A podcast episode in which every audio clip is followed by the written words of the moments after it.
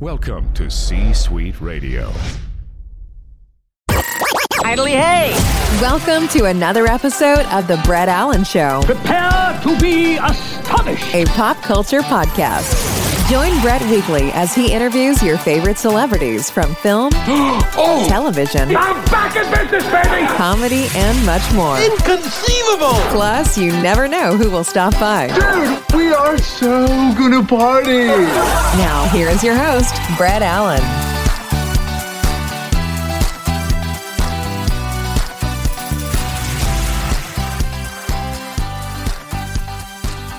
Welcome in, everybody, to another episode of the Brett Allan Show, a pop culture podcast where we interview your favorite actors from film and television, music, comedy, and more. Wherever pop culture is, you will find us there hanging out. And today we have another amazing guest on the show. We're talking Hightown, which is slated to debut season two on October 17th on Starz.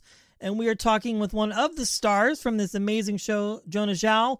Welcome into the podcast. It's great to have you. Thank you. Thanks for having me, Brett. Yes, well, there's a tale of multiple conversations here because if anybody watched uh, Raya on Disney Aw. Plus, you were a part of that fantastic film. Uh, my seven year old and I enjoyed that. We can watch that together, but uh, not this one. Hightown is less family friendly than Raya for sure. Yeah, less is an understatement, but it's still a great show. It's Yes. what we watch when he goes to bed. So you are a part of this amazing project, and again, as I mentioned, uh, season two is slated to debut on the 17th. Mhm. Let's talk about your character in the show. I've seen season one and have obviously not seen season two, but let's talk about your connection with the project and how you became involved. Sure. So I originally self taped. It was during the pandemic. Um, so I self taped. And then I ended up doing a chemistry read with Luis Guzman. Okay. Um, since we, uh, I ended up playing his girlfriend, among other things, on the show. So um, during the chemistry read, uh, it it got a little steamy. I I felt I felt some chemistry. Yeah. um, and That happens. fantastic. What? I said that happens. Yeah, That's like good. there's just yeah. like some sexual tension and across the Zoom sphere.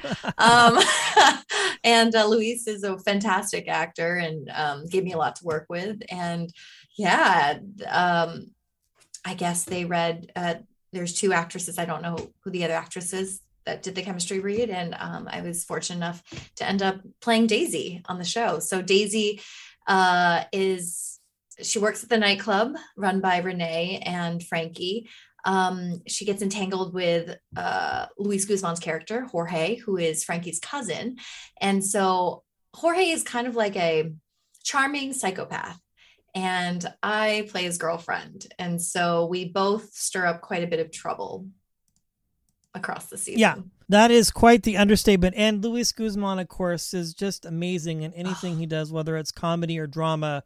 Oh, I yeah. mean, it's like, you know, it's always on, so to speak. Um, yes. there's more to him than Adam Sandler movies by far, by chance. he just at, he just it, his mind works so quickly he's so creative he always like improvised at the end of pretty much every scene something new and so it really kept me on my toes and it was really fun to um, work opposite him Yeah, and you've you're fantastic. You've been a part of so many amazing projects, whether it's The Flash or The Gifted, um, you know, uh, Infinite Darkness. You know, like there's just a lot to what you do and a lot of range. So I'm very curious when it comes to creating the, and then there's Disney. Um, so I'm interested to find out, and I ask all my actors this question: like when it comes to doing such like a wide range of projects, when you are presented with a script, like what is your process to get into the character? Because I mean, again, you've just done a lot of different things and a lot of different characters, and it's hard to sort of compare them all together, other than just you've done amazing work. Thank you. So what I you know there is a there are some nuances, but generally what I try to do is like take on like okay, I am this character. So I am Daisy or and what do I do? What are my circumstances? Like what is the world and like what is my point of view of the world? So I really work on developing that strong point of view of how my character um sees the world and how do I interact with people? Like, what do I think about this person and that person? You know, uh, with Daisy in particular, it was definitely very much like mental, emotional, and physical prep. So I'm not someone who usually wears high heels, and Daisy is a stripper that is very comfortable with high heels. So I just in my everyday life, I just started like wearing stilettos all the time and just getting used to like moving in a in a way that me as Jona doesn't naturally move. And there was the emotional prep of the character. And then um I uh the production hired a lap dance teacher to work privately with me but Interesting. yes but it was during pandemic times so we had to go to my nearby park where i ended up um, in a bikini uh, lap dancing with a giant plush reindeer Interesting. The Mhm. thing I think my job's weird. That I mean, you know yeah, that's crazy. I, you know, people walking around the park, they're like, what is happening over there? And I was like doing all these fancy tricks and like trying to flip. And uh, it was a lot of fun. But um, there's- another typical day in Los Angeles. Right, right. This guy came over and he was like, hey, you know, if, if you need a volunteer, I'm happy to sit for the dance. And I'm like, thank you, but no, thank you. That's like I have to say one of the most fascinating stories I've heard for an actress to prepare for a role. But I get it. I mean, that's the thing. Like when we watch this stuff on television, it's like appealing to the eye, but what I think a lot of people don't understand is that it's all very it's like coordinating a fight scene. Like it's not just like people up here being ridiculous. It's a lot of hard work. I, I had the opportunity, and I say this just as a point, to work as an extra for a lot of shows Oh. when I lived in New Mexico and do stand-in work and things and and like when you're in a scene like that at a strip club or a nightclub it's it can be very arduous work you know like it's a very long day yes. there's millions of people standing around and it's like not as exciting as someone might think because it's just there's a lot happening in the scene and there's a lot of stopping and starting and choreographing and just a lot of things happening. So it really is artistic work because it's it's not easy for anybody to have to do something like that anyway. But then to have a film crew and other things happening along the way it's a lot of work. And so what we see on tv is just a small snapshot so to speak of the amount of training that goes into putting a character together like this 100% for sure Yes, absolutely. So, um, and it's a lot of prep by everyone, and and uh, it was definitely worthwhile. But it was something that I I didn't want to go into lightly. I wanted to feel really prepared and um, just have fun and be on set and play. yeah well i'm excited to see how season two prevails and uh, we get that here very soon Yes. So when you're not doing things like you know, national U.S. women's flag football and all of that sort of thing, um, that's okay. It's interesting. I I talked to an actress the other day, and to pay for college, she she did amateur fight club basically. What? It was That's so yeah, crazy. she was- That's yeah, it was it is. It was very very cool. But you have this program where you help other actors career activate. Yes. Capital A C T and it's a company that you founded to help other actors get reputable work and reputable representation. Yes. Let's talk about that. Yeah, good research. Um, thank you. So I for many years in my career, acting was a very expensive hobby. I got scammed. I didn't know what I was doing. And I think we as artists, like we focus so much on the art artistic side and not enough on the business side. And I started then working on the business side of the industry, like in casting representation, um, film festivals, like working on that side, producing. And I was like, oh my gosh, like I I see what a lot of artists are missing when it comes to really building a business and being a working actor. So I started teaching many years ago. And at this point, um, you know, we've helped thousands of actors from new to Emmy winning um, create some really great career breakthroughs. So for me, um, the two, I think two of my highest values when it comes to work is impact and fun. so I really love getting to do both. Um, the work with other actors through Career Activate as well as acting. Um, so yeah, I'm very grateful and very um, lucky for sure. Yeah, and that's great because it's very easy for someone to be scammed when they come to LA for the first time. You All know, over man, there, those scams are all anywhere, over New. York, it doesn't matter.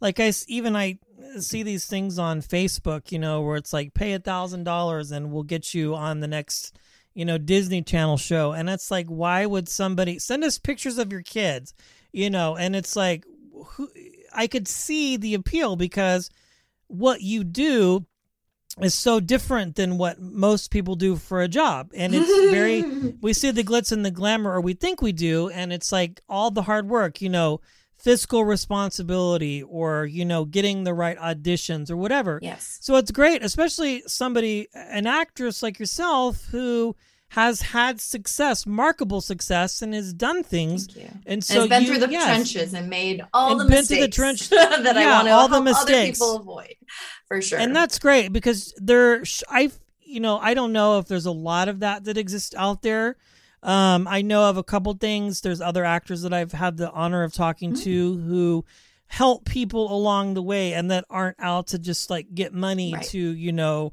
uh, extort somebody who has a dream that wants to pursue the passion but doesn't know how to go about it because that's the other piece of what you do is we see it but there's like not a ton of steps necessarily to help get somebody along the way what do you do when you get the first paycheck for five grand you know do you invest it in yourself or what do you do you know once you get a reoccurring role on a television show there's not a lot of help out there because there's a lot of seedy things you know yeah. the industry is amazing, but it can also be a very deceiving uh, thing as well if you don't know what you're doing. So we have Absolutely. Hightown coming out, um, all the other amazing projects that you have been a part of. Let's, as we wrap this conversation up, along the way, what are some great pieces of advice that you have been given uh, that have helped you along the way, that have helped you stand the test of time in this crazy world uh, that you're a part of? Sure. So I always say there's um, the guaranteed formula for success in this business is just a matter of A, B, and C.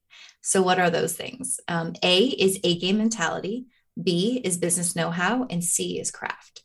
So you know, for myself, and I encourage this of other actors too, is like if you're not where you want to be just yet, take a look at those A, B, and C's and see which one or which ones you could really work on. So, you know, the mindset is a huge piece. I think there is definitely a period. Um, um, luckily, like the coaches on my Career Activate team helped me move past it, but there was a period where I just lacked confidence in myself um, to be able to play a larger role in a TV show or film. I'm like, I don't know, I'm not good enough, I'm not interesting enough. And those are things that I had to work through, like those um, insecurities, because if I bring those in with me to auditions, it's not going to go well.